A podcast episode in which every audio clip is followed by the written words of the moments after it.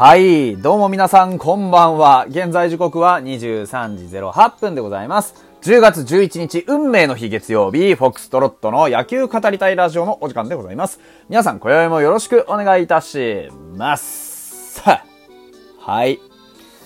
まあ、ということでですね、まあ、今日ももう散々喋ってきたんで、もうこの話するの3回目ぐらいなんですけど、えっ、ー、と、ドラフト会議ございました。2021年ドラフト会議がですね、えー、都内で行われました。本指名、それから育成指名合わせて全球団合計で128名の指名がありました。事前に1位指名を公表したのは、えっ、ー、と、西武、それから、あと誰でしたっけ？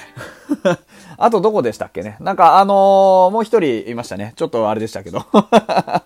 まあ、いずれにせよあのー、各球団、あのー、それぞれにね、あのまあ、指名選手を、こう、ガンガンとね、積み上げていったという感じでございました。えっ、と、本指名が77名、育成は51名ということでした。一番多く、えー、人数、合計でね、一番多く人数を指名したのはおそらくソフトバンクですね。えっ、ー、と、本指名の方は、あ5名の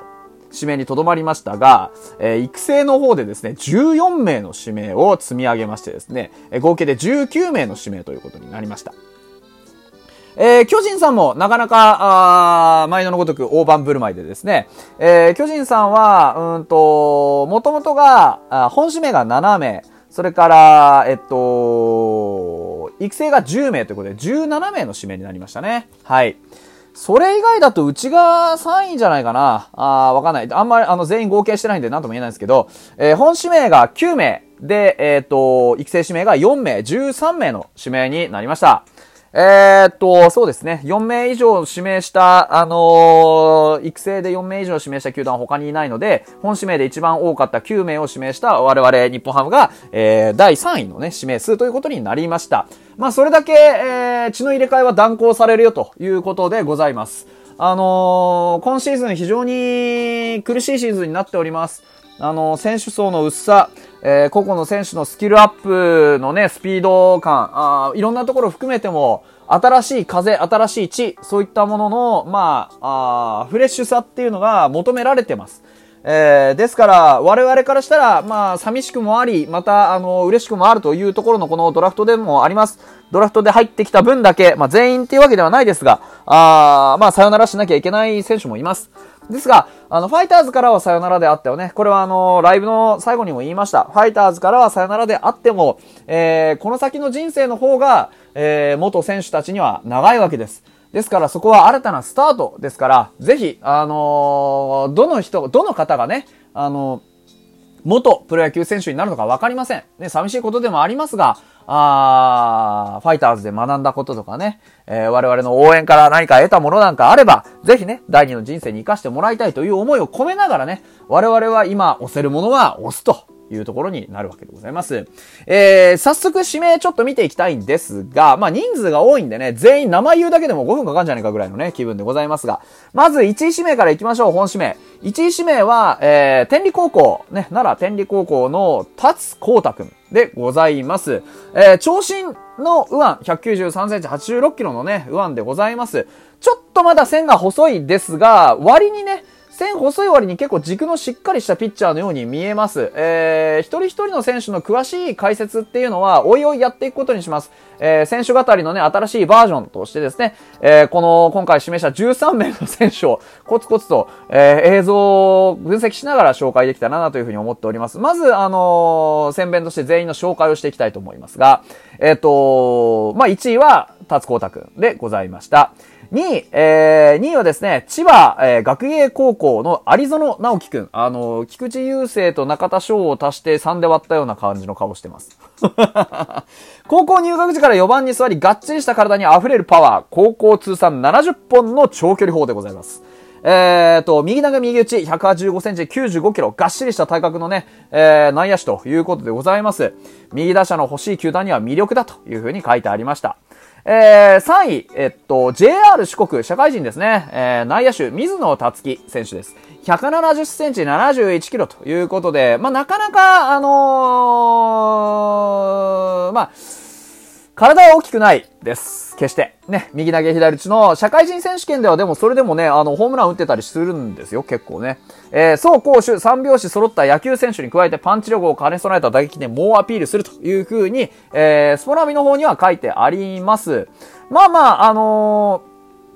ー、そこまで、あの、悪いとかいいとかがわからないんで、まだ正直ね。うん。で、まあ、左右に長打を放つことができるというのはドラフトレポートさんのサイトの方にも書いてありました。えー、都市対抗、それから日本選手権でも一発を放つというところで、まずまず、あの、身体能力、それからセンス的には、あプラスになるのかなというところ。我々、ね、ショート、ーセカンド、まあ、どちらにしてもその二遊間っていうところに非常にね、守備力、それから、まあ、打撃力、特に打撃力の面で、えー、困っておりますので、ぜひ、その力をね、見せてほしいというふうに思いますね。はい。で、えー、第4位指名がですね、岐阜第一高校から坂口歌選手、内野手ですね。こちらもなかなかの、あのー、がっしりした高く、187センチ、90キロ、右投げ、左打ち、左の長距離砲という感じでしょうか。えー、ピッチャーもね、高校ではやってたというところなんですが、通算27本塁打の打者としてですね、えー、ファイターズは指名をしておるというところですね。ここは、あの、しっかりと、えー、内野手としてね、えー、待機見せてほしいなというふうに思います。はい。えー、5位指名、中京大中京高校、黒柳京介選手。こちら投手ですね。177センチ86キロ。こちらはね、なかなかあの、腰回りのしっかりした、あピッチャーの印象ですね。右投げ、右打ち。2年秋の大会で151キロをマーク。今春の選抜は2完封を記録というところでですね、あのー、制球力も高いなんてことは書いてありますが、高校生のピッチャーってのは僕は基本的にあの完成度なんてものはないと思っているので、あの、さっきの達くんもそうですが、とにかく、あのー、しっかりね、え、冬のうちに、え、足腰鍛え込んでですね、あの、1年間まず無事でやれるという体を身につけてほしいと。1年間無事でやってこそ、えー、そこにね、技術力とか、体力とか、経験値とかが上積みされてくるのでね、そういう風な、あの、まずは措置を整えてほしいなという風に思います。うん。まあ、特にタツくんなんかはまだまだ細いですしね。で、えっと、黒柳くんに関しては腰回り非常にいいもの持ってますが、まだまだあの、肩回りがね、ちょっと貧弱かなっていう気もするのでね、しっかりと、あの鍛えてほしいなというふうに思います。体作りが最初ですよ。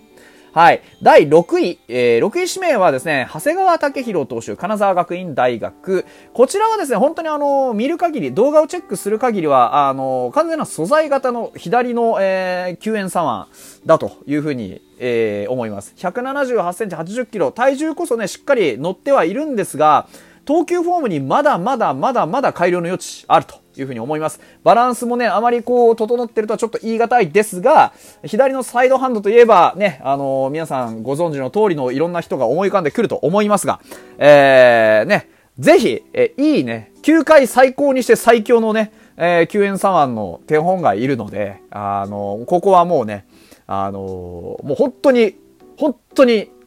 育ってほしいなというふうに思いますね。えー、変速サイドハンドの救援3 140キロ台後半の直球、切れ味鋭いスライダーというところのコンビネーションが見どころというところです。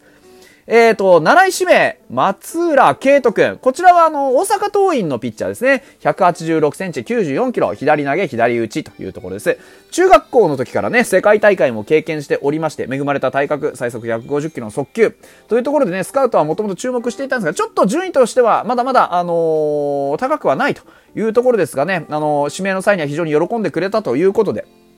えー、夏はエースとしてチームを甲子園に導いたそのキャプテンシーにもちょっと期待したいなというところでございます。はい。期待してますよ。えーと、次、えっと、8位指名が、えー、京都産業大学北山幸輝くんです。182センチ80キロ、右投げ右打ちでございます。京都清少高校から京都産業大というところの、こちらはね、スラッと、あの、長身でかっこいい、えー、感じのピッチャーですね。最速151キロの伸びのあるストレートが最大の武器となる。えー、カーブなどの変化球をうまく使えるようになり、投球の幅が広がったと。えー、現在も成長中の右腕ということは、これはもう素材型で間違いないかなというところ。まだ動いてくるところをね、僕、あの、チェックできてないので、え、それが見れたらね、え、もうちょっと詳しくコメントしたいなというふうに思います。でも、大学生からのね、あの、指名なんで、え、しっかりね、あの、頑張って、なんとかあの、結果を残して、で、認めさせてほしいな、周囲にね、というふうに思います。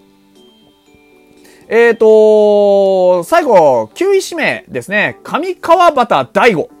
内野手。NTT 東日本の、えー、なんか小柄なバッターなんですよね、非常にね。えー、167センチ70キロというところでね、あの、チンマイ選手です。えー、倉敷商業から日本大学 NTT 東日本と進んでいます右投げ左打ちの内野手。えー、中日京だと大学で二遊間を組んでいたと。で、井端弘和氏の教えを受けた経験を活かせるかというところでもしかしてセカンドというところでございます。まず、まず守備でしょうね。本当に。あの、ちょっと見たことがない選手からしたら、ちょっとね、すいません。薄くなってしまって申し訳ないんですが。というところです。残り4人、育成の選手もざっと紹介してしまいましょう。育成1巡目は福島蓮投手。えー、八戸西高189センチ70キロ、こちらも大型の右腕でございます。21世紀枠で今週の甲子園に出場した、えー、長身の投手ということです。まあ、70キロは細すぎますね。もうちょっと太くなっていただければというところです。えー、2位指名は早水流星、えー、保守、えー、群馬ダイヤモンドペガス。こっちはちょっとすいません。あの、情報がなさすぎる。わからない。ごめん。えー、あ、残り30秒しかない。あと2人です。えー、3巡目は、旧国大附属高校の、えー、柳川大成投手。それから4人目は、平塚学園高校の安倍和弘外野手と。いうところで、えー、合計13名の指名がございました。すべての、えー、ね、選手が入団するか、入団するかどうかわかりませんが、もし、ファイターズに皆さん来てくれるのであれば、我々、ファイターズファン一同、あご活躍をね、ぜひ、ぜひ、心の底から祈って、願って、信じておりますので、ドンと構えて入団してほしいと思います。